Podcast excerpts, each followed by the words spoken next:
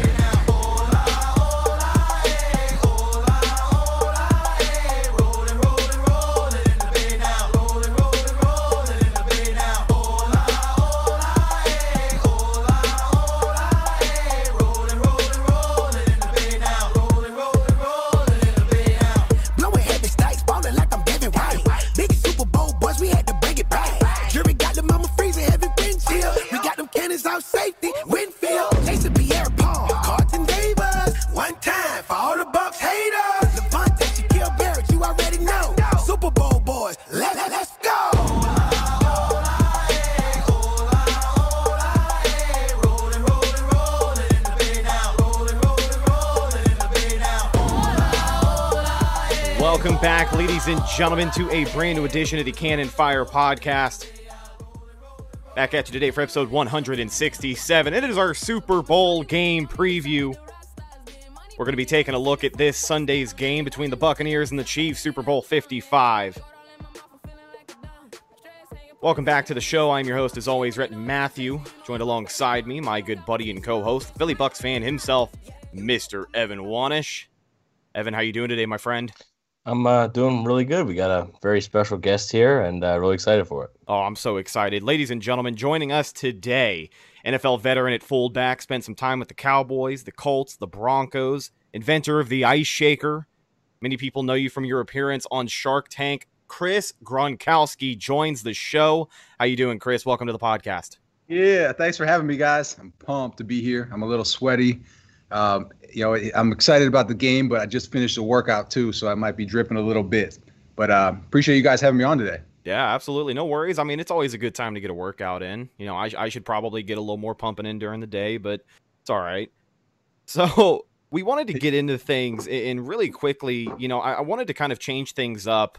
Uh, we normally kick things off and we give a shout out to our sponsors at Bet Online. I wanted to introduce something new this week and, and maybe we could have a little bit of fun with it. But it is the Bet Online prop of the week, and we'll just kick things right off. Big weekend for your brother Rob playing this Sunday in the Super Bowl. The over under for his receiving yards, 29 and a half. And, uh, you know, I don't know about you guys. I know we've talked about how Rob Gronkowski has kind of taken a little bit more of a blocker role throughout the playoffs, but I think this is a great week to take the over. I think that TB12 to Rob Gronkowski connection in the Super Bowl is just going to be a sight to see. I, I like the over here, but 29 and a half, what are you thinking, Chris? You might be a little biased on this one. Man, yes, man. He always shows up in the big games for for one big play at least. So uh, it seems like when Tom really needs him, he, you know, he hits that big one down the sideline. So that's a guaranteed 30 yard catch right there.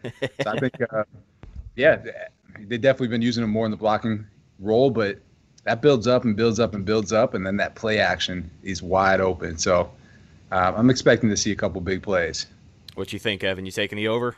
Yeah, I am. Uh, the one time that uh, Rob Gronkowski got over 100 yards this year was actually against the Chiefs. So I think he's going to do uh, some damage to their linebackers and their safety. So yeah, I'm, I'm going to hammer the over there too. Absolutely. Big week for the tight ends, but of course for Rob in particular. By the way, if you're looking at any other bets for the game, make sure you check out our friends betonline.ag. From game spreads and totals to team, player, and coaching props, BetOnline gives you more options to wager than any other place online. And of course, they've always got the online casino, which never closes. So head over to betonline.ag today and take advantage of all the great sign up bonuses. BetOnline, your online sportsbook expert. So, Chris, let's jump into what you've been doing lately, my friend. I know you've been staying busy. I see your Instagram. You got a whole lot of content coming out, and you guys are working really hard between stuff with Ice Shaker and, of course, your fitness program. So, uh, what have you been doing lately? How are you doing?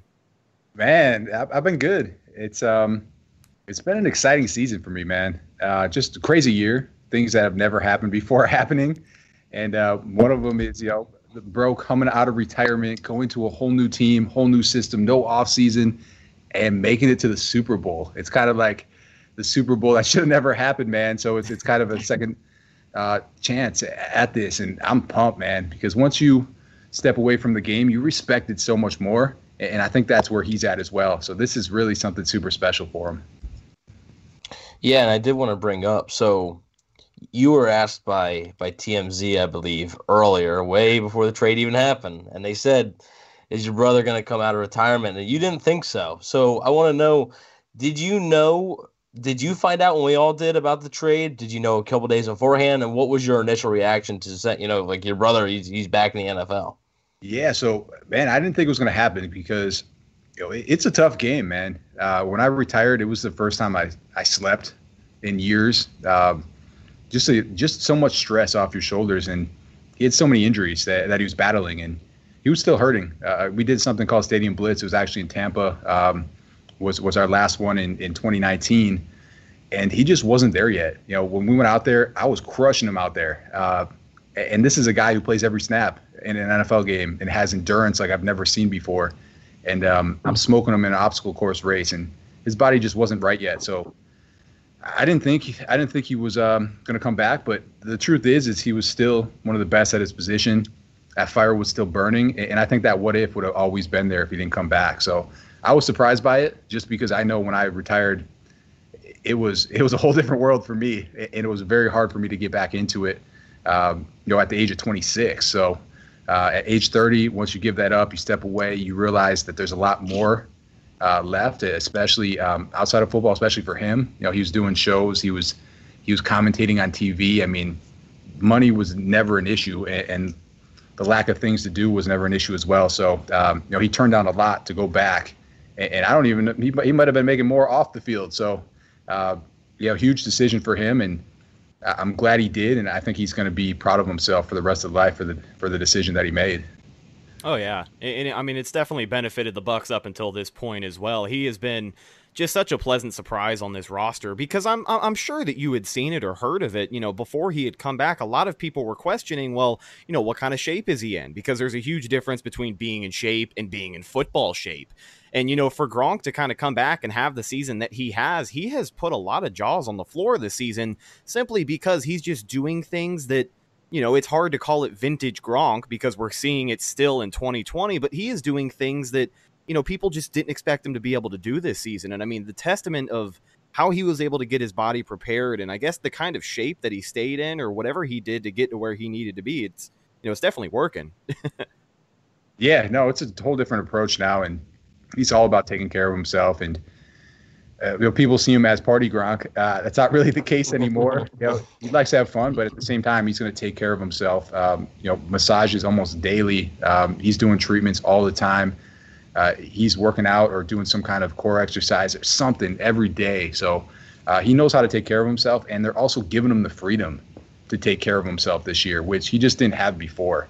Yeah, you know, he was forced to to play through injuries. He was forced to uh, be on the field every practice. Um, and that does doesn't always work for players. I mean, I played in three different organizations, four different organizations actually, and the vets always got a little bit of a break because you you need to, man. Your body just can't handle it at that age anymore, like you like you can when you're 20. So you just start to break down, and sometimes you need a break. And if you know what you're doing and you know how to take care of yourself, and you're a professional about it, you should have the ability to do that. And and so that's what he's really benefiting from this year as well. And you could see it show up in his play as well. Yeah. Yeah, something that's remarkable to me is, you know, we talk about a guy that's been, you know, you said battling injuries. Uh, he hasn't been inactive for a single game this year. Right? He's been active and he's played in every single game. And I remember him mentioning something about his, his arm sleeve. You know, everybody thinks of him with the with the big, you know, the big black arm sleeve or whatever with the padding and stuff, that brace. And he doesn't have that anymore because he said he doesn't really need to. And I mean, you know, what do you think he's done differently to really get himself in football shape? Because I'm sure this all happened very quickly, right? When Tom Brady, I think that was obviously a big factor. Tom Brady going to the right situation and uh, you know, things falling into place. What do you think he did to, to get himself in, in football shape and be able to get ready? Yeah, that's that's tough to do, but um, you know, he when he retired, he went through this whole phase of you know just trying to clean himself up, like clean out his body, really take care of it, detox, do whatever he could to get himself back. So he did a great job. He lost a bunch of weight, and people kind of went crazy about it. But what he was doing was just trying to take care of himself, get all the inflammation out, and and rebuild. And that's all he was trying to do: lose it, get everything out that he didn't want in his body, and just kind of rebuild it in the healthiest way that he possibly could. So that was his game plan. It worked. He lost a ton of weight. He built it all back. He built back the muscle, the strength, and he was ready to go. So I think that was huge. But getting into football shape is tough, man, especially when there's no off season. That's the hardest thing to do. You don't Yeah. push yourself that hard, no matter who you are, who you're training with. When you get back on the field, it's completely different because you have the nerves. You know, you you have the adrenaline rush, and that pushes you so much harder than anything else can in training. So you saw it early on. You know, it, it took a little bit to get back to where he got to, um, you know, maybe maybe three, four, five games, and then he was back in shape. So uh, you saw that I think with a lot of guys over the off, you know, the off season. Just without a preseason, it's tough to get back into that football shape. Do you do you think do you think this shows the value of preseason? Absolutely. That and also just learning a playbook. You you saw that too. Um, you know, they came out and they just weren't on the same page, and they weren't on the same page almost up until the bye week. It almost seemed like where there was still a lot of mistakes being made. Uh, you know, people were calling out Brady, but anyone who knows football could see that they just weren't on the same page. You know, he wasn't overthrowing the ball; he was just throwing a route that wasn't being run uh, because the receivers weren't reading it the same way he was. So uh, that's huge. Uh, preseason's huge. Having actual uh, you know competitors to go against changes the game, changes the looks, changes the defense, and you're doing that all on the fly, man. I mean, when you have a blitz come at you, you can't really simulate that with no defense. So uh, it's it's a split second decision, and, and it's a lot of timing, and you just don't get that down until you actually go play in a real game. And I think uh, you know you kind of brought up just everybody being on the same page. It's something else that we take away from this Bucks team this year, and uh, you know Tom Brady's ability to kind of get these guys where they are. I mean, a Super Bowl appearance in year one when you're learning a new playbook, learning a new head coach, new system, you're getting accustomed to new teammates, and then you stack on top of all of that no OTAs, no preseason, you know, no training camp. So it, it definitely does kind of, you know, just take a hit on these guys as far as what they're able to do chemistry wise on offense. And so for them to be in this position is definitely a statement of this team. I, I wanted to get a quick question from you. We had actually heard a story this week during, uh, you know, one of the media days for the Super Bowl. Gronk had talked about how he had basically cheated the system with the, you know, the at-home sprints uh, kind of took advantage of the of the freedom they gave, and he's he's changing shirts. And listen, you know, I would do the same thing. I think everybody and their mom would do the same thing because I'm sure sprints are awful, especially when you got to do them at home. But I, I wanted to ask, do you have any good stories of a similar nature? You know, from from you and Rob over the years past, maybe his time in New England, or even you know, just you guys growing up back when you were younger before you were playing ball. Man, yeah, that was a good story. So we had to get that cleared up too, because I didn't necessarily believe it, because he doesn't really take days off. So um, he kind of cleared it up a little bit. He definitely, you know, might have cheated it a little bit, but he said that he did it because he didn't feel like filming every day, and it just becomes kind of a nuisance. So he was like, let's just film all these in one day, and then send them all over as the day comes at the same time. So uh, you know, he likes to work out at different times. He had different things going on, and they were trying to get him to send it over. I think at noon every day. So he had to, he had to, you know, he played it smart. I guess is what he did, and um, was able to send it over. Uh, some good stories, man. Uh, I don't know anything like like that crazy, but um, just training wise, it, it was always like that for us growing up. Um, we we just everything was a, a challenge, man. Everything had to be a one up on the other brother. So if we won in a 40 yard dash, you know, it was a rematch every single time. And I love playing with him in college, and I wish I had a chance to play with him in the pros because you just push yourself so much harder when you're going against your brothers. You know, there's only one. You know, there's no one you could really impress more than your own family, especially in the film room. So, like during games when we had a big play, we'd kind of like tap each other because I was I was playing I was playing like an H back look, so I'd line up a lot next to him. But after a big hit, big play, anything like that, we go right back to the huddle and be like, hey, yeah, wait till film room on that one, and we just up during the game too. So I, I love playing with him, man. It just took me to a whole new level, and um, just wish I had that opportunity at the next level as well. So uh, obviously, there's a pretty big football game this Sunday. You are you're going to down to Tampa, uh, and I believe you've actually you're you're pretty big on TikTok, and I believe you've gotten a question on TikTok about just how Super Bowl tickets work. But this year it was a little bit different. Could you explain that a little bit? Yeah. So normally, uh, what they do is, whatever the, the teams that are in it, they get two free tickets. Uh, after that, you have the option to buy 13 of them at at at uh, face value. So um, I know two years ago when we went to um, the Super Bowl, that was 2,500 bucks a ticket. So uh, you know, if you have a nice family, they'll pay you back for it. so the players are they're forking out that money. So it's a pretty big chunk of money. Um, I know people don't think that's a big deal for someone like Rob, but just my personal preference, I, I always pay him back, man, because I, I don't feel like it's a responsibility to pay for my ticket. But um, this year it, it had to get cut back because of COVID. Uh, I believe there's only 1,500 or 15,000 tickets available, and then they gave another 7,500, I think, to first line workers, I believe is what it is. Uh, so with that, they cut it down to eight, I believe, is what it came out to. And um, and they're all upper decks, man. So they're all in the 300 as well. Oh. So I- I, heard rain, and um, yeah, it's it's yeah, it's going to be fun for sure, but completely different. What's rough is like you also can't go on the field. You know, after they won the Super Bowls, one of the coolest things is going on the field. You know, doing snow angels in the confetti, Yeah. uh, taking some cool pics with the fam, and um, that's just not going to happen this year. Have you uh have you been to any games this year, or is this gonna be your first time in, in Raymond James Stadium?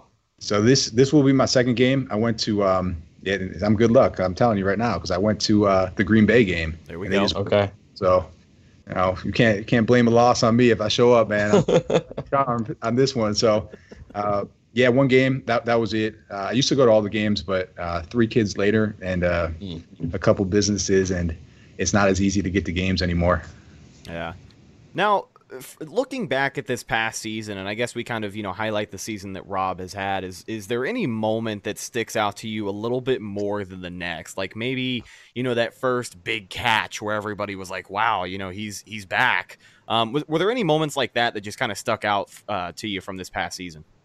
Yeah, I think a couple. Um, I know he caught a pass down the middle, and um, you know, after the game, I, was like, man, he's looking fast. But it came out after the game that he was hitting speeds that he hadn't hit since 2016. I think is what um, what one of the reporters reported, and uh, I was like, yeah, it looked like it looked like he was running fast. So I, I think that was one of the moments where you know, kind of his conditioning came back, and he was just he was motoring, looked good, was moving fast, and then um, man, I think a big moment for them was the bye week.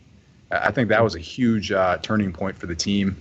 I, I think that's when Bruce Arians really just gave the the reins over to Tom, and uh, the offense really changed at that point as well. So um, that's not necessarily that's not really Rob as much, but I think that also gave them a chance to get healthy too. And man, ever since that bye week, it's just been a, a different team. Yeah, so you talk about that bye week, and obviously over the bye week, a lot of preparation, and then basically the Bucks have have had just a, another bye week now uh, with the week leading up to the Super Bowl. Uh, you know, is there any sort of? I know every player is different. Uh, is there any sort of routine that Rob has done before these Super Bowls? Uh, he's been, I believe, this is going to be his sixth one. Uh, is there any different routine that he's done uh, differently from the regular season? Because you know it's it's playoff time. You, you gotta, you know, it's crunch time. So is there anything different that he does, or any sort of superstition? Man, so I, I haven't seen any, anything that he's done. Um, I know he came on uh, our YouTube channel the other day, and someone asked him, and his his ritual is eating a, a peanut butter jelly sandwich and uh, chocolate milk before There the go. That's, that's his go-to, man. And uh, hey, it sounds sounds like a pretty good meal to me. Oh yeah. Now we we've talked a little bit about the game this weekend, but I want to go a little more in depth and kind of get your thoughts about what kind of game you think this is going to be. Everybody looks at the bill. You got the Buccaneers and the Chiefs, two very high-powered offenses, a couple of quarterbacks that do not make mistakes and they're definitely going to get the job done when they need it the most. A lot of people say shootout. You know, I, I think this is a game that'll ultimately be decided by how the Bucks defense shows up and attacks. But what kind of game do you think we have in store, and, and do you think it's a big day for Rob? Man, if, I always think big games are, are usually lower scoring than people think. Yeah. Just because you have that extra week to prepare. Uh, they've they've seen each other before as well, and usually the second time around, you, you just you kind of know what's coming. So the defense is usually prepared for it, and it's it's harder to kind of do these gimmick plays or really switch up a uh, an offense to really trick people. So usually, usually it's a, little bit lower scoring. But with these two, I just I can't tell, man. Uh, you know, last time they they every time really they, they go against each other, it's usually a pretty high scoring game. So I, I think that's probably going to be what ends up happening as well. Uh, I, so I'm I'm thinking shootout, man. As big of a game it is, I'm still thinking shootout. And um, even with two weeks to prepare for it, they're just too powerful. Both teams are just too powerful to me. Uh, Rob wise, I think it's tough to tell, but I think it's going to be a couple big plays. Um, you know, he's kind of found that that great spot where you know he's blocking, everyone knows he's blocking, and then um, you know you can't prepare for it. You can't prepare for that that play action out of nowhere, out Yeah. of play that he five times earlier in the game. And then all of a sudden he's breaking down the field, down the middle, uh, off play action. So I think that will happen a couple times in the game. But the team's just so talented, man, that um, he's going to play his role. If he's not the go-to guy, he's going to do what he has to do to win the game. Actually, uh, yeah, just like you said, you know, even a quiet day versus Green Bay last week, he had that 29 yard screen, which was a really big play. So, I mean, just like you said, with the the big plays when it matters, uh, is really his forte. Actually, the, the only time Patrick Mahomes has lost a playoff game was to Tom Brady and Rob uh, when when Rob and Gronkowski sort of dominated on that final drive.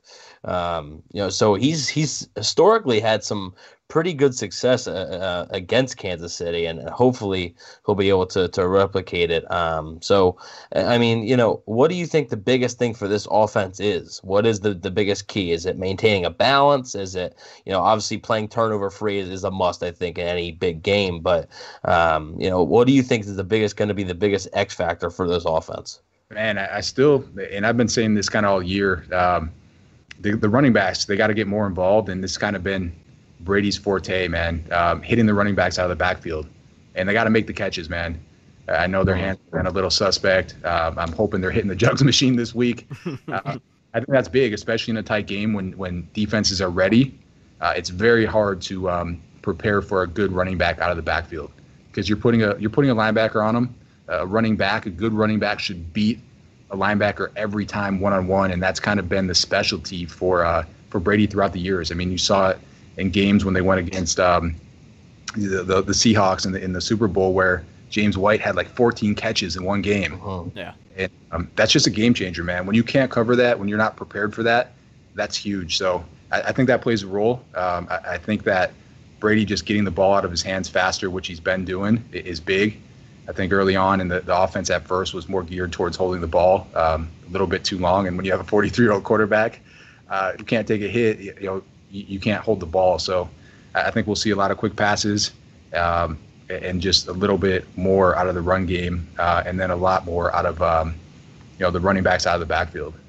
Now, when you look at the tail of the tape for these two offenses, specifically at the tight end position, on one side for the Bucks, of course, you've got Rob Gronkowski. I I think you got a couple of future Hall of Famers here, but on the other side, you've got Travis Kelce as well. Uh, what do you make of Travis Kelce and, and the way that he plays the game? Because, you know, any tight end that wears number 87, there's going to be those comparisons. But I think, you know, I think the tight ends in particular is a matchup this week that everybody is just excited to talk about because both of that, uh, both of these guys can absolutely wreck a game on offense if a team's not prepared. Oh, absolutely, man, absolutely. Uh, yeah, Travis is unreal, man. So um, amazing player as well. I think Hall of Famer as well. Uh, he's gonna he's gonna have a good day, I'm sure. Um, he always does. But what I've seen that historically is it seems like the defenses on teams uh, you know that Rob plays for are prepared for it, and I think it's because they go against Rob in preseason. Uh, I think they go against him all year long, and it, it's a bigger body, a talented athlete, and and they have to you know go against Rob all year, so they're ready for it. So that's kind of what I've seen is that the linebackers and, and the, the cover safeties and whoever they put on them uh, usually do pretty well because they're used to a, talented guy going against. So I, think Rob gives them a really good look throughout the year, and it really helps them in the game as well. So uh, it seems like he doesn't usually have that big of a game uh, against any of the teams that Rob's on. uh, Bucks cornerback Sean Murphy Bunting was actually on another podcast last week, and they had asked him that same question about, you know, you're in practice and you have to cover Mike Evans, Chris Godwin, Antonio Brown, Rob Gronkowski. Like, you know, how physical does it get? How handsy do you have to get at the line? And I think that that's just the benefit that these guys have had in the secondary all season. When you're working with, you know, a specimen of guys who can who can catch the ball, you know, it, it's definitely not a uh, it's definitely not a below average group for the Bucks, is what I'm trying to say. But um, but yeah, I definitely think that's an advantage that uh, comes in for the Buccaneers, especially those guys and how to handle a big physical guy like Travis Kelce. Evan, I didn't mean to cut you off there. Yeah, well, I mean, just to speak to your point, in practice, especially when you got a guy like Tom Brady throwing the ball, it's not just some some average quarterback. Yeah. Uh, you know, it's one of the best to ever do it. But I wanted to I wanted to ask you a, a, few more questions before we let you go here. Um, so Tom Brady, obviously, you've known him for years, I'm sure. Uh, one of you know, it's been documented. It's one of the best, I think, QB tight end connections in NFL history. Uh, like you know, they're up there in all the record books as far as pass, you know, passing slash receiving touchdowns together. Um, and, and in the playoffs, they've even done more magic. So you know what is your takeaway from just Tom Brady that seems like a different breed than everybody else? You know, he seems like, you know, he's he's he's always prepared. It seems like nothing surprises him anymore. And I mean, he's played 21 years in the NFL, but you know, what do you think of his, you know, methods and uh, sort of like his preparedness for every big game? I mean, he said he's been getting it at 6:15 a.m. every morning uh, because he's, you know, he's trying to get so prepared, and he's been in the house by himself. So, uh, what, what do you think is the biggest like you know his his preparedness and how, how does it stack up to other players? You can't outwork that guy, man. it's insanity. I mean, his entire life evolves around being in the best shape that he can and, and being the, the most prepared and best quarterback in the world. So, uh, 21 years is, is, huge, man. It takes so much time to really understand the game. And you know, I, I, think a great comparison is people ask all the time, like, you know, how does Tony Romo know what play is coming? Mm-hmm. And you think about it, you know, Tony's, you know, I, I, don't know how many years he got to, but I think it was about 10. And, um, and he's watching film and he's able to call out plays. Now, you know, take that and, and times it by two. And, um, you know, that's the knowledge that Brady has. You know, he already knows what defense being, is being run. You can't trick him. Uh, the knowledge is insane. And he's, he's been doing it for so long, doing it at a high level. And, the physical abilities are still there. You know, there's absolutely no sign of him slowing down at all. Mm-hmm. Uh, it's unbelievable to watch. But I think when you dedicate every single ounce of um, you know your life to something, you're gonna do some magic, and and that's what he's done. And huge props to him, man. I mean, just reading what he eats and um, like the stuff that he does, I'm just sitting there like, dude, I don't know how you do it. How do you how do you not eat sugar or you know? You, you eat guacamole or avocado ice cream. It's like, man, but that's the dedication. I mean, I'm I'm 34 now. He's almost 10 years older than me, and um, you know, I couldn't imagine getting hit by one of those 300 pound linemen. You know, there was times when I was in my 20s and you know I cut block a, a 330 pound lineman and he falls directly on my back, and man, that hurts bad. Like that that really hurts. And at age 43, I can't even imagine what that feels like to get blindsided or thrown on your back or fallen on multiple times in a game. So he's doing some really really cool things. Um, you know, unheard of stuff and for him to go to a whole new team and do it again, it just proves that he's he's going to go down as the best to ever do it. Have uh, have you or Rob ever tried the avocado ice cream? I haven't, man. I I want to, but have you tried it? Anyone tried no, it? No, I, I, I, have not. I honestly I don't plan on it. If you want me honest with you. so. Oh, one more question for you about TB12. You kind of talked about, you know, he is just a specimen. And, and I mean, I you know I would ask you if you think he's going to play past 45 like he had mentioned the other day, but I feel like the answer there is an easy yes, just because the guy has no signs of slowing down. But you know, have you gotten a chance to talk to Tom at all this past season, or even in passing, heard what he's told Rob? Basically, have you gotten any feedback about, you know, just how he's taken this year, or any feedback on his time in Tampa Bay thus far?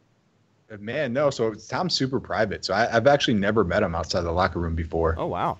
Uh, you know, my brother Glenn played with them, so he's met Tom a few times. But me personally, I my brother Dan played with him as well, but I haven't actually ever seen Tom outside of the football field ever. So uh, super private. I mean, I know Rob hangs out with him all the time, and just seeing him um, over the years, I mean, he's there's so much more relaxed um, and laid back, and just the interviews and stuff like that. You know, it, it's definitely a different feeling for sure. And I think they're just having a lot more fun with it. I mean, the, the Gronky and Tom show was hilarious. I was rewatching it the other day, and I was just dying laughing when they're talking about the rings and yeah, what what's your favorite ring? And um, Rob's just cracking up and making Gisele jokes and stuff. And I'm like, man, this is, you know, you would never see this in New England. So um, I, I, think they're just really enjoying it. Yeah, and then uh, before we let you go, do you have uh, do you have a prediction for us for the for the big game here? Man, well, I, I, I don't know. I, I, was originally predicting low score when I was when I was predicting some scores, but I think it's going to get up there. Uh, you know, something like a 31-28 game. I think it's going to be close. I think it's going to come down to last play, uh, kind of that last series, and because uh, with with both quarterbacks, you never know what's going to happen in that last series. So, right. ends with the ball is probably going to end up winning the game. Uh, is what I'm thinking. All right. So, I mean, I, I think you're probably going to give the benefit of the doubt to your brother, but um, you know, hopefully, uh, hopefully Rob can make some make some big plays. It's uh, seems like every Super Bowl, no matter what, right? If he's injured or not, uh, having a down year or not, whatever. I remember in that Rams game, right, the last game before he retired um, really quiet, right? It was kind of a boring game, real low scoring, like you were saying. But the one big play was Brady's pass down to the goal line with Gronkowski. He made a fantastic catch. So he always seems to show up. And I think if Tom does get the final, you know, the final drive, I think you'll be seeing a lot of Gronkowski then too. Yeah, I'm pumped, man. I'm pumped. And one last thing I want to hit on too, um, for all the fans listening, I know this was pretty big for Rob throughout the years, just all the support from the fans. Uh, he wanted to do a big giveaway. So I don't know if you guys saw it he has the the Super Six giveaway going on. He's out signed gear, uh, gloves and cleats from the year, 75 inch TV, thousand dollar gift card to uh, Top Golf, Buffalo Wild Wings, but a couple signed jerseys as well. So he's throwing that out there, um, free. Just go to the website gronknation.com and just sign up for it. And it's six days of giving, so pretty cool. Uh, but he just he just wanted to put that on to thank all his fans from all the years and then comes out of retirement and goes to a whole new team and still has the backing of the fans. So he's super appreciative of it. Once you leave the game, you you, you really respect the fans even more. So uh, he definitely wanted to to share that love with everyone. So check that out if you haven't had a chance yet.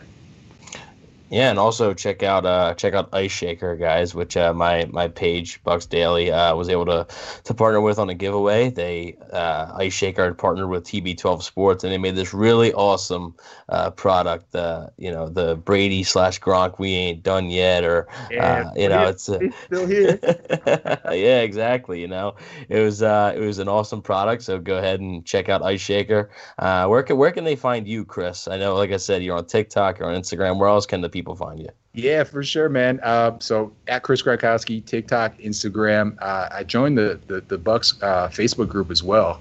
So I'm in there. I post every once in a while in there, doing push-ups with the kids and stuff after every touchdown. Uh, but I'm all over the place. I'd like to talk about kind of some of the behind the scenes of football as well.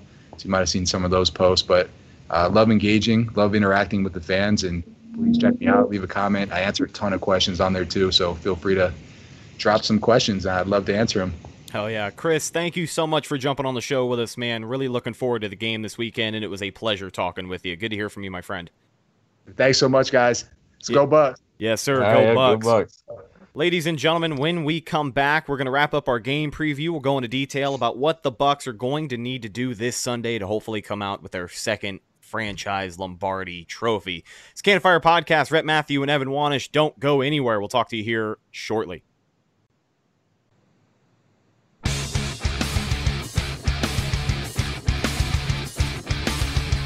Tampa Bay Buccaneers from the 48-yard line. Second down, 13. Brady lobs one downfield. Caught ball by Gronkowski inside the 20 to the 15-10. Gronkowski to the 5 to the 4-yard line.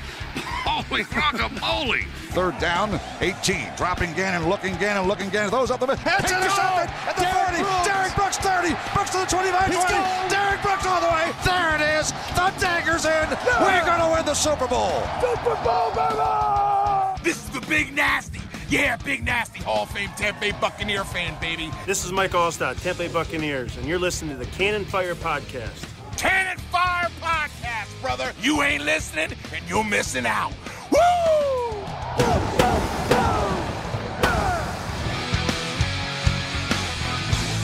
Welcome back to the Cannon Fire Podcast as we continue episode 167. It is our Super Bowl game preview show. We just wrapped up our conversation with NFL veteran, founder of the Ice Shaker, and brother of Rob, Chris Gronkowski.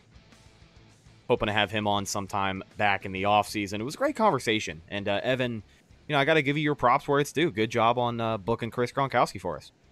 Yeah, it was uh, you know, awesome awesome to have him on. Um, like I said, the the fan page did a did a collab with his with his uh, ice shaker brand and it was a, a great uh, great product and like I, I suggest you guys, you know, go ahead and check it out. It's uh, I think I believe it's just at Ice Shaker on Instagram. It's really awesome. They sell some awesome stuff. It's not just like random like you know just products. It's some Buck stuff as well because Rob's with the Bucks now. So um, yeah, and they had a limited edition uh, partnership with with TB12, so I was able to to collab with them on that, and yeah, it was a it was a good time, and yeah, thanks a lot for thanks a lot to Chris for for joining us and gave us some pretty good insight on you know what it's like you know sort of behind the scenes a little bit and some Yeah. things that you know not a lot of guests can give us. So Oh yeah, absolutely. And I mean, he talked to us a little bit off the air, let us in on some uh, pretty cool stuff that Ice Shaker has in the works if Gronkowski sticks around with Tampa Bay for another year, which at this point I think it's a pretty safe bet. So keep an eye out for that. But let's go ahead and get into our game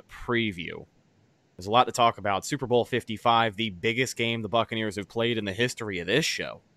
Biggest game they've played since all the way back in 2003 when they made their first Super Bowl appearance. Well, they're going to do it this week and they're the first ever home team in the Super Bowl. I, I want to get your two cents on something that has had people up in arms this week, and Yeah. something that truly I, I don't really think is that big of a deal. But uh, you know, we found out the verdict of the cannons this week, and and the cannons will not fire during the game. But here's the kicker. Here's what got me.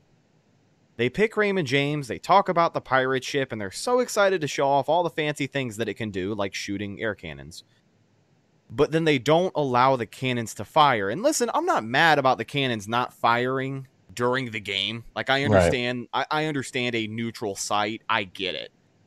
But what pissed me off and pushed me over the edge is that they elected to play a pre-recorded sound effect of the cannons going off while the team takes the field. Again, neutral site, I get it. And in my opinion, I don't think it's that big of a deal that they can't be fired during the game. But when you're bringing the team onto the field, I mean, why? That's the showcase of Raymond James Stadium. Like Mhm. every time WrestleMania is here, since it's going to be here two years in a row, they theme it around the pirate ship. And yeah, pirates, yeah, first ever home team Super Bowl, and you're not going to let them use the one thing that they have to themselves in the stadium, like it, the real thing, like a recording of it. You know, if you want to fire it before and after the game, cool. I'm totally fine with that. I think they should have to earn it to be Super Bowl champions. But why not just use the real damn thing? Yeah, um, I agree. I I think that though the Bucks did push for it, but unfortunately, yeah, I, I understand that the neutral site thing. Everybody, oh, you know, the Bucks are the designated home team, and it's in Tampa. it's it's still it has to be a It neutral doesn't mean it's a you Bucks know? game. Yeah, this this isn't a Bucks home game. Like this isn't, you know, the Bucks do not have nine home games this year. You know, um, if it was a, you know, if this was, wasn't the Super Bowl, sure. If it was, you know, the NFC Championship game, then yeah, it's a home game. But this is not like the Bucks logo ain't gonna be at at midfield. It's gonna be the NFL logo. So um, there's gonna be a Chiefs logo on the other side of this, you know. on the Well, it, it, it caught me off guard a little bit too, just because I know that they, you know, dress up the outside of the stadium. And, and I was driving home from work the other day. I turn on a Dale Mabry and, and verbally in my truck, I'm like, what the hell? Because I look over and there's a 50 foot banner on the side of Raymond James that says Chiefs Kingdom. And Right. it, it is a little weird. It is a little jarring. And I'll be honest with you, I wish that for the first home team in history, they could have, you know, maybe made it a little bit more of a home game. I do think the Bucks earn that right. But it, you know, I at the same time I can understand the neutral site it's just thing. but chance, man. It's just Yeah. just so happened that the year that Tampa was hosting the Super Bowl, the Bucks made It's so it. You know? it's so funny because you know that's the way that everybody in that front office looked at it too. For the past fifty five years, they're like, all right, well, we got a one in thirty two chance that we're gonna have to maybe make some arrangements here. So let's just kind of cross our fingers. And it only took Right. fifty plus years for them to get to Yeah. that point. But So the the issue, yeah, the issue I have is with the the pregame thing, the the recording. Like, there's no reason the cans can't go off. I if if I'm sure the Bucks are really pushing right now that if they win the Super Bowl post game, just let them rip. yeah, baby. I, I, I, I, I think I think the Bucks. I don't have an inside source or anything on that, but I think the Bucks are probably pushing right now that hey, all right, whatever. We can use your pre-recorded bull crap um, before the game and the pregame intros and stuff because the entire team will get introduced. Yeah. Um, so that'll that'll be that. But then once they, w- uh, you know, if they win on the post game, you know, this whole celebration, just let them go, right? Don't Yeah. do no pre-recording thing. No, the ship right there. exactly. come that's on. the thing. Like if you're looking it's at right it, there. you know It- what I it's mean. not even like they, it's not even like they take it down or whatever. It stays up. It's not like it's you know the Super Bowl in Orlando and they can't bring the ship with them. It's literally Right. sitting right there, cannons ready to go. Makes yeah. I, I think that's a lot of people's gripe, but yeah, I I get the neutral site thing. I just don't get why it has to be a sound system boombox type. Yeah, Uh, and I do think that if if they win, I think the Bucks are really going to push hard. They push hard to keep the cannons in, regardless. Oh, yeah. So I think if they win, they're going to push hard um, to to to let the the actual cannons fire. So we're going to take a quick look at the latest injury report. tell you Also, who's going to be in can and I- out this week. I, I think I want the Bucks to win just so I can see Devin White actually on the horse. Oh my god, Uh, dude. So yeah, think- Jane Jane Castor, mayor of Tampa, actually came out. She responded to not only a comment she made back when the Bucks signed Tom Brady, but Devin White's request to ride his horse around the stadium if they win the game. Um, she she is saying that she'll actually consider naming the city Tampa Bay or Tampa. Uh, I, I'm assuming for a limited time, but I'll be I'll be cool with you, dude. Like I'd be okay with that for like a week or two. And then maybe Yeah, after that it gets a little bit old. But I mean, Yeah, goddamn, Tom Brady yeah. comes here and you just get a Super Bowl, you just get a Stanley In your Cup. first year, Build the man a statue at every major intersection in downtown and name the city after him for a week or two. I do not care. If he gets this done for us, which I think you and I both have a pretty good feeling they might get it done. But I, I, I would have no problem with that whatsoever. He'll be yeah. I mean, and, the you know, TB12 Buccaneers. Ring Ring of Honor and stuff. He'll be in it, and you know, like I still think he, you know, he'll have to win a Super Bowl. I think to get in the Ring of Honor. Uh, Yeah. I don't think if he doesn't win a Super Bowl, I don't think he'll be in the Ring of Honor. Um, but if he wins the Super Bowl, he'll definitely be inducted in the Ring of Honor. Um, and I mean, if he wins the Super Bowl, what if he wins it like this year and next year? Then the Bucks, you're talking about retiring his number and stuff. So, I mean, wh- whatever. That's crazy. But yeah, Devin White, I would love to see the horse. That would just Yeah. be, yeah, that would be one of the most unique celebrations there is. Uh, just to see this dude in full football pads, right? Right. Just riding a horse around a football field. I mean, the the only thing I could think of is maybe the horse would tear up the field. Right. That's the that's the only concern I think, you know, and like for the safety of the horse, maybe how would the horse react to all those people around it and stuff. Um, so, but I mean, it would be a fun thing. But anyways, nonetheless, let's get into the into Yeah. the You know, it's into the preview, which actually we do have a, a brand new injury report right here. So Okay, let's let's go ahead and go over it. You've got it in front of you. If you want to kind I of do. rally off the names there, we'll get through this. yeah, so just released. Um, Cameron Brate uh, was uh, popped up on the injury report with a back injury, limited participation. Uh, Antonio Brown was upgraded from a, you know with a knee injury, limited to full. So safe to say that he's going to be good to go. Yes, sir. Uh, Lavonte David, the hamstring, was limited participation again today. We talked about it before the show. He's not. He's not missing the Super Bowl, guys. Yeah, there's a Uh, lot of guys on that roster who are going to be hard to keep on the bench if they can't play, and, and Lavonte is definitely number one on that list. He's going to be playing. Mike Evans with a knee injury, uh, full today after being full yesterday. Chris Godwin, elbow, full today after being full yesterday. Uh, Steve McLendon, not injury related, did not participate. He'll be fine. Uh, Jason Pierre-Paul, his knee was did not participate on Wednesday. Was limited participation on Thursday. And Wow. then Jordan, that Jordan, his, I know, right? first postseason practice. I, I know that might probably. I think it is. uh, that might be his first practice since like week twelve. Um, Jordan Whitehead shoulder limited participation today, uh, and Antoine Winfield ankle limited participation today. On the Chiefs, there's nothing changed, so it's been the same uh, thing. Eric Fisher and Willie Gay are the only ones that did not participate, and they're likely to be ruled out. So. Here we go. Now, looking at that Bucks injury report as we kind of close it out, there were really only four names that a lot of people were concerned about, and that's just because they didn't practice at all last week, and a lot of those were, you know, practice scenarios, not so much an official practice report. But those four: Antonio Brown, Jordan Whitehead, Antoine Winfield Jr., and of course Lavonte David. After the latest injury report, I think we can solemnly say that we'll see all of those guys dress and at least give it a go. Yeah, they're not. They're not missing the game. They're. It's just not going to happen. Yeah. um, especially a guy like Lavonte David. Um, you know, so yeah, it's not. It's not going to happen. It's just uh, Jordan Whitehead. Maybe we'll see because that's a that's a fresh injury, right?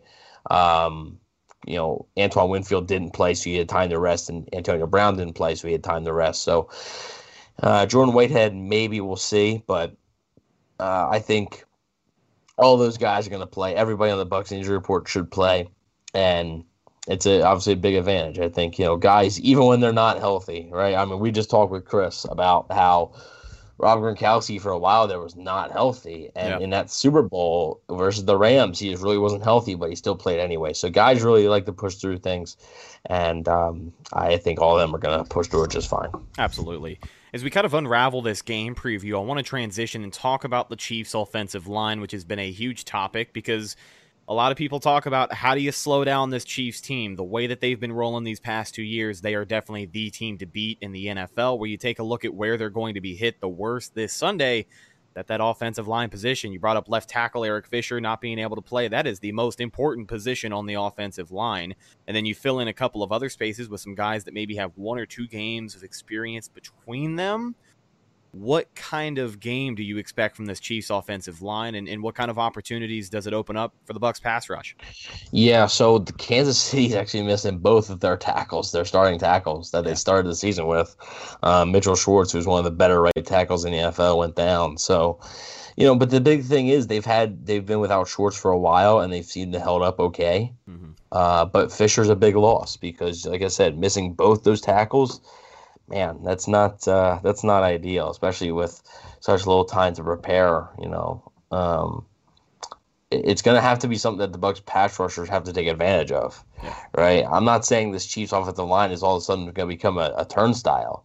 I don't think they're just gonna, you know, completely collapse like that. And I mean, you've also got Pat Mahomes who can get the ball, yeah, ball and out just as quickly rushers. as anybody. Yeah, he can avoid rushers. Um, yeah, he can really help his offensive line out. So it's not like you're playing, you know, Drew Brees back there who's not going to scramble. He's going to sit in that pocket, or even Tom Brady, you know, a guy that's just going to sit in the pocket and just be in that little area. No, Pat Mahomes is going to run all over the place. So that helps the offensive line. But um, I yeah, the Bucks pass rushers are going to have to show up, especially Jason Pierre-Paul and Shaq Barrett. We've been saying it for how long?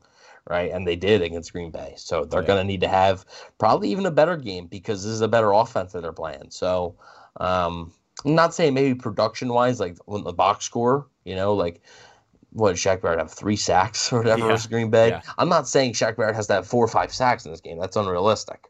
But what I'm saying is that when you watch the game, you can tell that Barrett's like in it. Like he's constantly getting pressure, yeah. uh, getting some sacks. Jason Pierre-Paul gets some pressures, gets some sacks. So I think that's going to be a big key in this game. And yeah, I mean it's a huge loss for Kansas City. It's you know I believe Mike Remmers is their backup tackle who.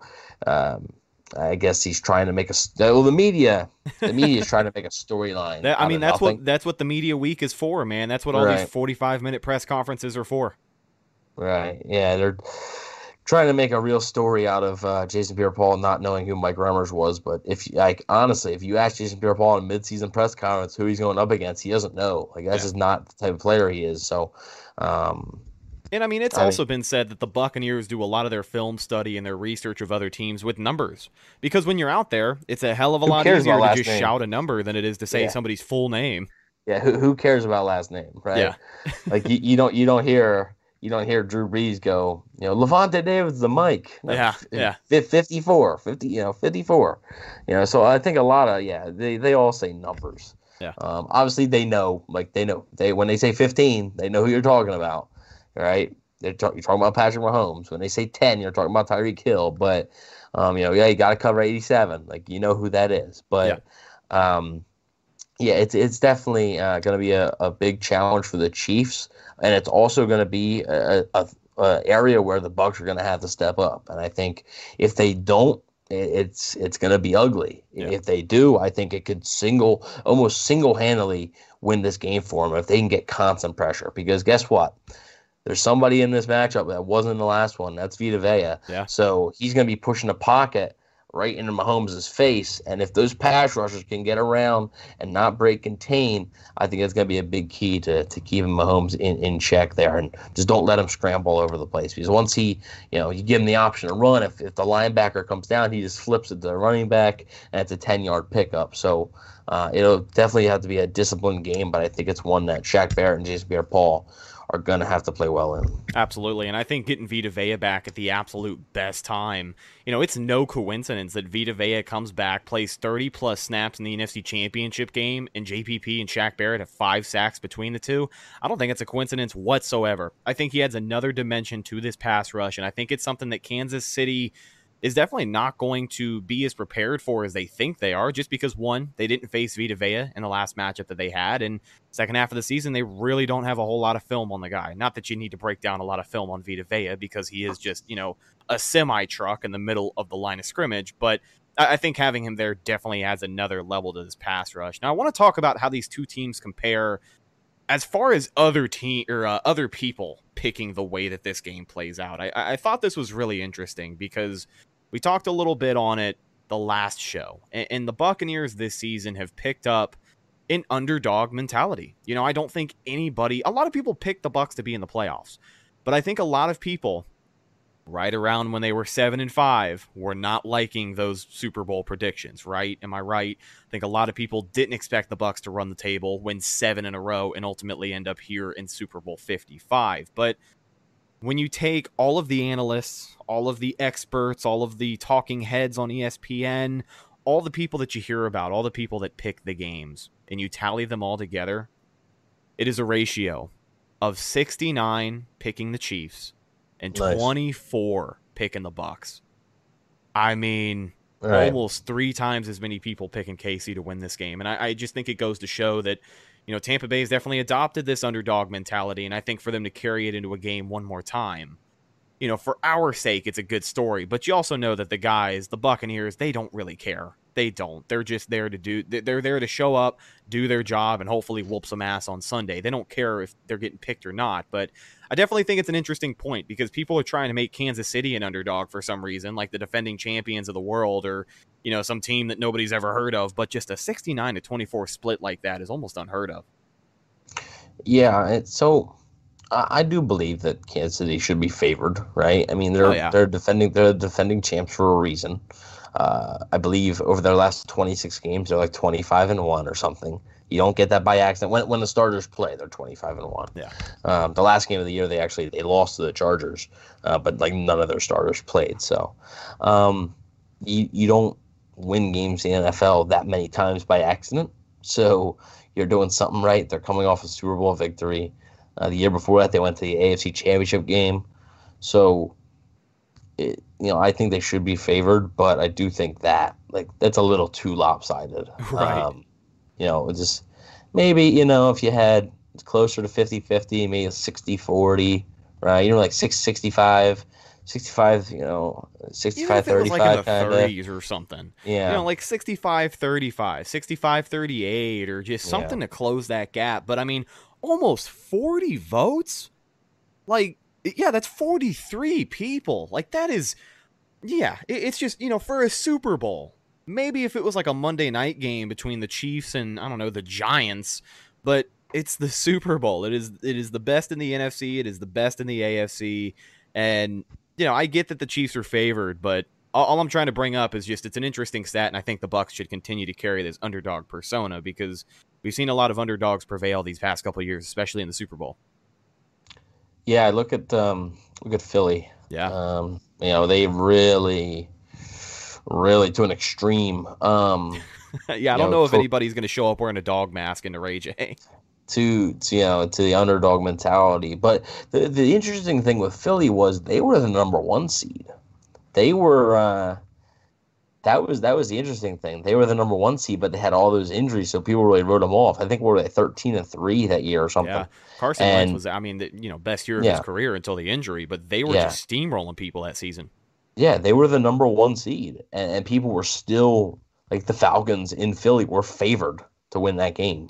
Uh, then what was it? The yeah, it was the Falcons and then the Vikings, where the Vikings were favored to win that And game. they the NFC absolutely Championship game. walloped Minnesota.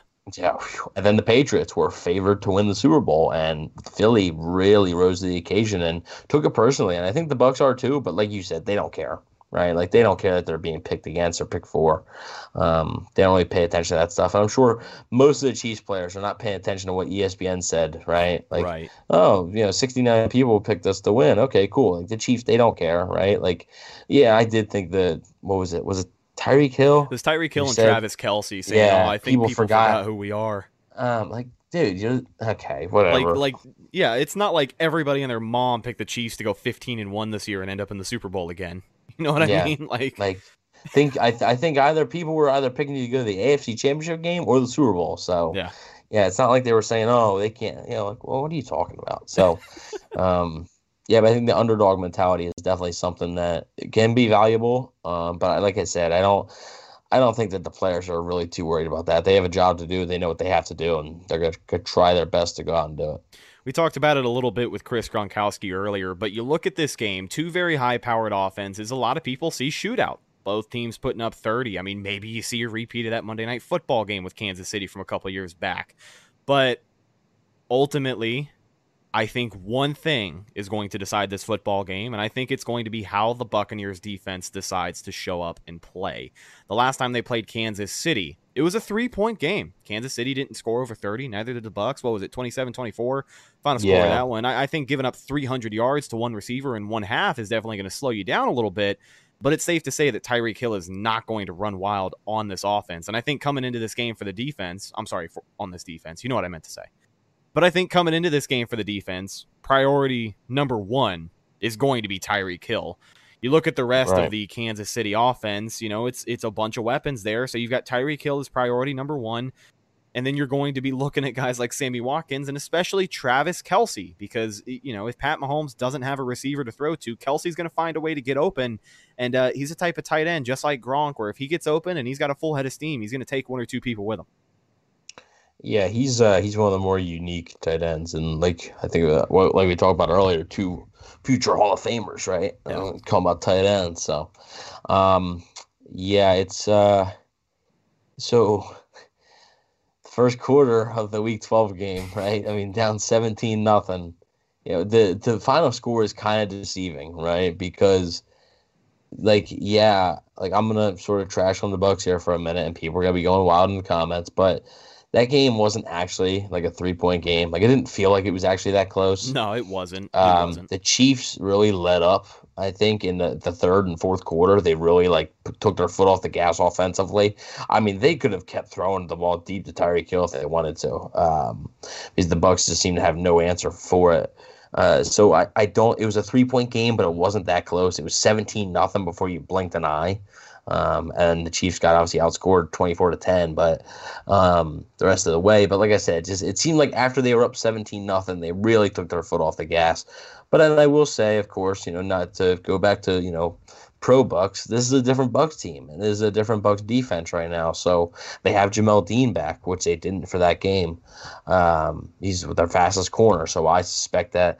I think Tyreek Hill could be seeing some of Jamel Dean, Yeah. and then obviously Vita Vea back, which we talked about, and also it's a different offense. The the Bucks offense in that first matchup, what they have three, they they had four drives and they picked up one first down on those four drives. You I mean, also- it was very similar to the Saints game. Um, You also it's just two the difference picks from Tom Brady, which I doubt you're going to see. well, yeah, Sunday. but I'm I- I'm talking about the, to start the game though. Right, Um, right. To, to start the game, they had four drives and only one first down. It was like the Saints game, the Saints game in Tampa, except the only difference was the Chiefs were scoring explosively, right? Like they were scoring like so quickly um, that the Bucks were able to get the ball back and just couldn't do anything with. So that's going to be important, right? But I think that's a different. It's just a different Bucks offense. You're really seeing them trying to force the ball down the field.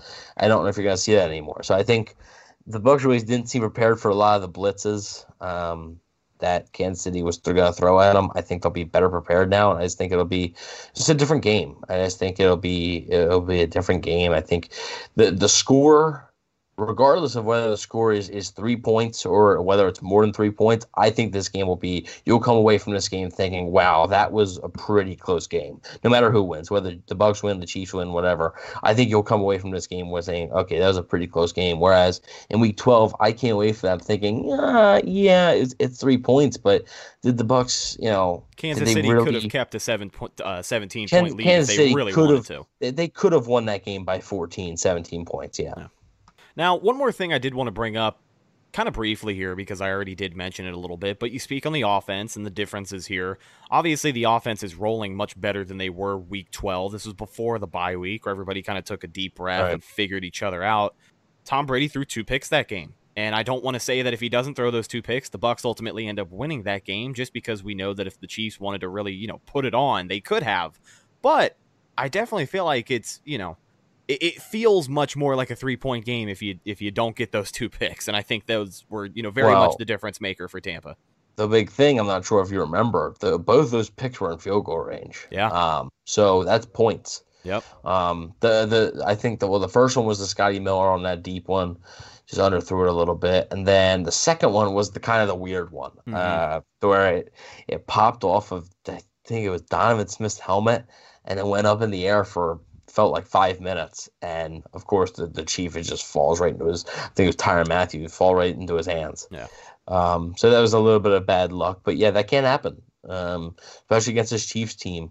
Yeah, the, the Bucks did force a turnover over Patrick Mahomes. They forced the, the fumble, um, which at the time the Chiefs were up seventeen nothing, I believe, and they were gonna make it twenty four nothing after that fumble. Yeah. Um, so uh, you know the Chiefs don't turn the ball over much, and Tom Brady cannot turn the ball over in this game. I mean, I'm not even once. I think he has to play very well, and it, rightfully so. This Chiefs offense is so difficult to stop.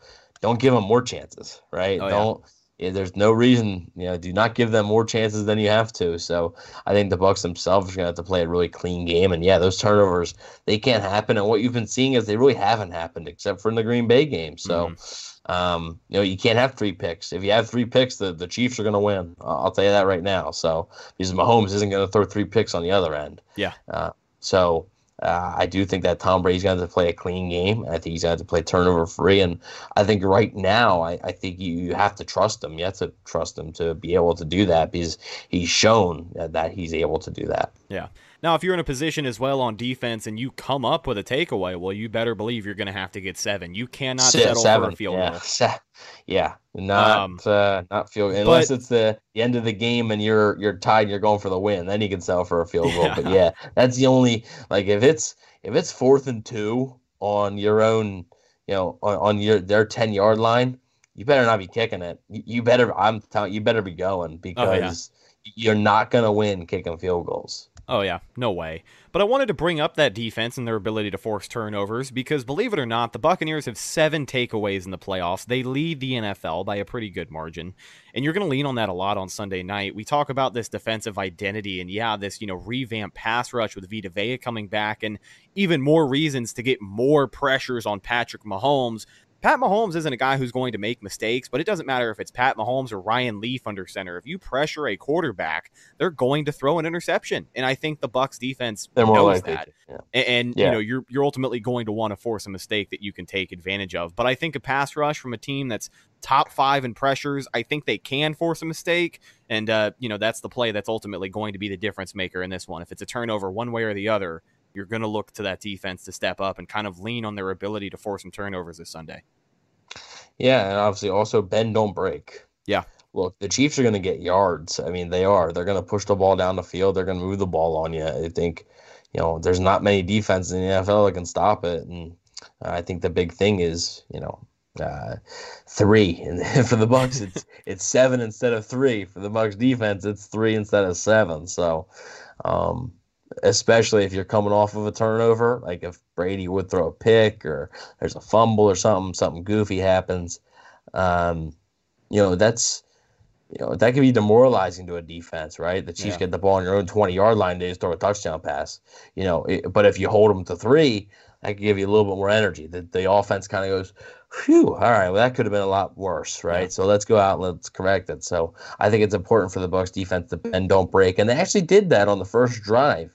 Uh, with Kansas City. Kansas City went down the field on them pretty easily, and they were able to to force a field goal. But then the Bucks offense just couldn't do anything on the the next drive. So Yeah. it's going to be important to uh, to really limit uh, what the Chiefs' touchdowns. Obviously, it sounds simple, but um, you know, yeah, don't let them score touchdowns. Like it's, it sounds simple, but it's going to be important to do that and play a really clean game on offense. Absolutely. Before we get into the weekly checklist, I want to do a little bit of uh I don't know, a little bit of something different. It's Super Bowl show. Let's just try some stuff and see what sticks. But let's talk about some X factors for this game. Some a player on either side of the ball that can absolutely just change the momentum of the game at any given notice. And, you know, a guy on the Chiefs defense that I'm going to be watching, and I'm sure a lot of people have talked about, but it's going to be that safety Tyrann Mathieu, the Honey Badger. He is the guy on that defense who can pretty much make a play from anywhere on the field. He is athletic, he is quick, he loves the game of football, and he's just the guy that you have to watch out for. I mean, Tom Brady had a lot of great things to say about him this week. He had a pick against the Bucks, even though it was kind of the weird deflection. He still has an interception against Tom Brady this season, so you bet your ass he's going to be looking for another one on Sunday. But that's the guy that I think Tom Brady is going to have the toughest job of trying to, you know, keep an eye on where he is at all times. Yeah, that dude's uh, that dude is uh, is special, And I think obviously Bruce Arians and Todd Bowles know it. Uh, Bruce Arians had said, you know, this week that it's it's his favorite player that he's ever drafted. It's like it's it's his, you know favorite draft pick, and uh, I just I think the story, uh, the you know the story really relates to Bruce Arians. How Tyrann Mathieu got in some trouble, got kicked out. You know, Cardinals took a shot on him and uh, worked out. And I, I, do know that you know the Bucks had some interest in, in Mathieu when when he became free agent when Bruce Arians was, was you know his first year, but unfortunately the Bucks just didn't have the money, and uh, the the Chiefs were able to offer him more. So um, it's unfortunate, but yeah, I mean he's a heck of a football player, and like you said. Um, he's the best player in that secondary, and I think that that's the one player that yeah, Tom Brady's gonna have a tough time fooling. Uh, he just brings so much energy, right? He's you can tell he's like the he's he's the alpha male. Uh, so yeah, it's definitely uh definitely gonna be a challenge I think to to try and throw him off because he's uh and right now he's playing great. So yeah, um, yeah, he's he's a great player and he's in his prime. So that that that's gonna be a key to the game. I think I'm not sure if the Bucks completely avoid you know him, but I I think that it would be wise to to not exactly throw his way a whole ton. Oh yeah. Is there anybody else for the Chiefs, whether it's offense, defense, that you see being a potential difference maker? Yeah, L'Jarius Sneed was their rookie corner. He's been really good this season. Um, he's been like one of the best defensive rookies. Uh, just a you know, stud, I think. And um, I'm sorry, it's L'Jarius, not Ladarius. My bad. Uh, anyways, yeah, it's uh, he he's been he's been awesome. Uh, it's I'm not really a big fan of Pro Football Focus, but he was the number one rookie defensive back in the NFL according to Pro Football Focus. Uh, so he's been a, a, big reason their defense has had success, and I think he's going to be a big key. Uh, obviously, Chris Jones too on the defensive line. So uh, those are just the two players I think. Uh, a lot of the other players are honestly role players that just do their role very well. Um, you know, the, the, the stars are Sneed, Mathieu, Chris Jones, but then the other guys they have are, are role players that know their role and they do it excellent. So, um, yeah, that's that's pretty much it. Uh, Chiefs defense is pretty cut and dry, but it's it works. Absolutely. Every single week here on the Game Preview Show, we wrap things up with a little thing called the Weekly Checklist. And what it is, I put together a list of three things that this Bucs team is going to need to do if they want to come out victorious on Sunday against the Kansas City Chiefs. Let's go ahead and jump into it. Evan, if at any time you have anything you want to add to the list, you just let me know, friendo.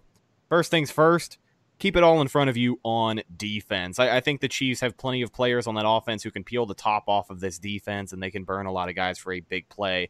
I think priority number one is going to be trying to slow down a guy like Tyreek Hill, who personally I think they're going to do a good job of doing. I just also think Travis Kelce is going to get 130 yards receiving mm-hmm. in the mm-hmm. process. But if you can do a good job of stopping those guys from making big plays over the top of your head, I think this defense is fast enough to the football to where they can slow down a lot of those plays before they develop. And I mean, come on, dude, it's Pat Mahomes and the rest of that offense. They're going to make some plays. And I mean, even if you expect Pat Mahomes, he'll have JPP, Vita Vea, Shaq Barrett breathing down his neck, and I'm sure he'll break the pocket, make a play along the sideline. That's just what we've seen him do. But do a good job of slowing that offense down. I think one of the biggest things you have to do is just to keep it all in front of you. And if they do that, I think they should be cush throughout the evening. Number two, kind of goes hand in hand with what the defense needs to do. You got to win the battle at the line of scrimmage. And I guess this goes for, you know, the offense and the defense. As far as the offense, we didn't get into a lot of detail, but this run game whether you're going to have mm-hmm. Leonard Fournette kind of take the majority of the carries or you're going to see Ronald Jones, you're going to see both of those running backs. You're going to see the rotation that they've stuck with throughout the playoffs. I really think you do. It'd be refreshing to see, you know, Ronald Jones get 15 carries out of the gate, but I don't think it happens that way. With that being said, winning the battle at the line of scrimmage is going to be critical. I mean, on defense, that defensive line, it starts with Vita Vea, and we know that he is a guy who can win the battle all by himself but it just opens up things for the rest of the pass rush. It opens up more lanes. If you're sending Devin White up the gut, send him up the gut full steam ahead. Don't have him stop and wait for a blocker on the way. Bring the pressure to Pat Mahomes, and it starts with winning the battle at the line of scrimmage. The last thing that I've got on my list has to do with the offense. You got to play a clean game. No mistakes, no turnovers, no stupid penalties. Don't shoot yourself in the foot. But no. I want to highlight no turnovers because, you know, normally you're not going to get them back but when you're playing a team like Kansas City, if you turn the ball over, it's a 99% chance you're going to be giving up points. That's just the way that I feel. And, uh, you know, any mistakes in this game, you're not going to be able to get back because, like it or not, there is not another game after this. Right. I mean, this is it, right? If you want to push all the chips in the table, this is the one. This is guaranteed the the last game. So Yeah. um, Do you have yeah, anything you wanted, you to, wanted to add to the checklist this week? No, it's a pretty good checklist. I mean, I think obviously, like you said, um, Tyreek Hill, you can't go into with the same game plan. Yeah. Um, having really no safety help over the top. So uh, it's so difficult because if you play man against the Chiefs, that's where a guy like Tyreek Hill, Mecole Hardman, and Samuel Watkins, that's where they kill you. But if you play zone, that's where Travis Kelce just finds the open hole and Yeah. he just sits there. And it's a 10, 15 yard gain. Um, and they'll do that consistently. They don't care. So it- it'll be interesting to see uh, what happens. Uh, I'm interested to see the, the game plan on defense there. Obviously, a big key thing, uh, like you said, the trench play. Uh, the Bucks offensive line was very meh the first time they played the Chiefs, and the Bucks offensive line has been very good post bye week. So Yeah. um, it's that's going to be a big key. Um, and then obviously, like you said, just we talked about it, right? No turnovers. They just can't can't stress it enough that you know against this Chiefs team, there's they're going to capitalize. They are, and and if the Bucks get a turnover on defense, they have to capitalize. Uh, you know, because the Chiefs aren't going to be giving it away much. So when if if they do, when they do, you're going to have to really really make sure that it turns into some form of points. Absolutely. Let's do some score predictions and get the hell out of here. I, I know we talked about it a lot, and I'm sure people are tired of hearing it, but you look at this game and you think shootout. I I think Right. this is a game that'll be decided by what kind of defense shows up for Tampa Bay. And I think if that defense shows up, they're going to keep Kansas City in check. I don't think they're going to put up over 30 if this defense plays the way that we want them to. I think it's a close game. I think the last team to have the ball is who's going to win this one. Mm. And with that being said, I'll make my pick. I know it's a huge shocker here, but I've got Tom Brady getting ring number seven in his 10th Super Bowl appearance. The Buccaneers get their second franchise Lombardi, and they do it all in Raymond James Stadium. I think they come out victorious 27 to 24, the same exact score as their last matchup. But I Ah, you- Tampa Bay you- on top. Both teams under thirty. Huh? Yeah. that's that's interesting. Yeah. Um, I mean, yeah, it's a big shocker, right? I Yeah, right. Who I would have thought I was going to pick the Bucks this week? I actually would have been like people would have seen my face if you picked the Chiefs. I would have been absolutely shocked. Uh, um, so Well, just want to throw this out there. I don't I don't want it to uh, to sway your decision making at all, but I might have gotten a couple of verbal threats on Twitter this week uh, regarding you picking the other team. So just you know think about that. But don't let it Uh, affect you. I mean, that's not a that's not a threat. You know, it's, they're they're they're threats towards you, not me. So um, I don't care. with that Um, said, Chiefs by fifty. That w- yeah. With that said, Chiefs are gonna run them. Uh, now, anyways, um, look, I mean, this is why you bring uh, Tom Brady here. It's it's tenth Super Bowl. Rob Gronkowski's sixth place. We just talked about with Chris. Um, yeah, I mean, I think this game. Everybody's. You know, either I haven't seen many that are in the the twenties. So I mean, both teams in the twenties. So kudos to you. Uh, but I I'm think I've seen most but most people having, you know, if the Chiefs win or Bucks win, one team in the 30s and the other in the 20s. You see a I lot of both- 31 28s. Yeah, I think the both teams. Well, that's because the line's what three. Yeah. That's why. um, I I think both teams are going to be over 30. Uh, I think this is going to be a true shootout, and I think maybe not the team with the ball. That maybe not the team that has the ball last will win, but I think maybe this defense, the defense that I'm going to refer to here when I pick my winner, the defense makes one play towards the end of the game, right? Maybe like the the offense has the ball and a chance to win the game, but the defense makes one play, whether it's a turnover, whether it's a fourth down, you know, not not converted, something like that. So with that being said, um, I, I can't, you know. You, you can't actually pick against them. You know, you can't pick against the Bucks in at this point, right? Like they've gone so far. Um, You're the it's type of last game- guy. I mean, you've always said, "I'll believe it when I see it," and in this year, I think you've seen a little bit of everything. I've seen a little bit of everything, right? We've seen old Bucks, right? Week nine, we, that was old Bucks, and then you know we've seen new Bucks these last well, seven weeks or so. So, um, yeah, I, I think the Bucks are going to win, uh, thirty-five to thirty-one. I think Tom Brady is going to be their Super Bowl MVP after he throws three touchdown passes, over three hundred yards, and no interceptions. So, do you have uh, a prediction on Super Bowl MVP? Oh man, you know, I, I feel. I like know I'm putting you on the spot, but No, you're good. I mean, I've I've spent a little bit of time thinking about it. I'd like to say that if the defense makes that one big play, we get a defensive MVP, just in the true nature of Bucks in the Super Bowl. But I, I ultimately feel like it's going to be Tom Brady. Unless Leonard Fournette has like 150 yards on the ground, I don't think it'll be any other offensive player than TB12. And I think if he goes out there, he plays his brand of football, and they come out victorious, I, I think it'll ultimately be Brady. Yeah, I think it's it's going to be very difficult for a defensive player to win. Yeah. I know that um, what what what uh, Dexter Jackson Yeah. had won with the Bucks, so that's a defensive player. But like, man, it's just so difficult for a defensive player to win the MVP. Maybe if like you know Jamel Dean has like an interception and it's like a pick six, Like it the seems pick like six to seal it or something. Right. Yeah. Like, like you have to like it seems like you have to make like if you have like an interception, it has to be like multiple interceptions. Like Dexter Jackson had two in that game. Yeah.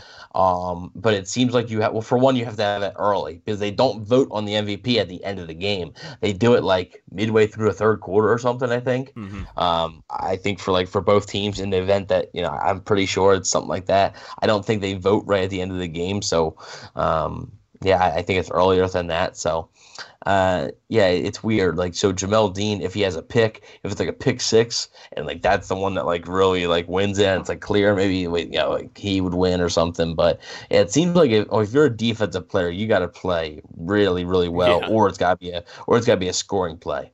I remember when the Seahawks uh, Super Bowl with against Denver, uh, Malcolm Smith, I think that was his name, uh, the the linebacker.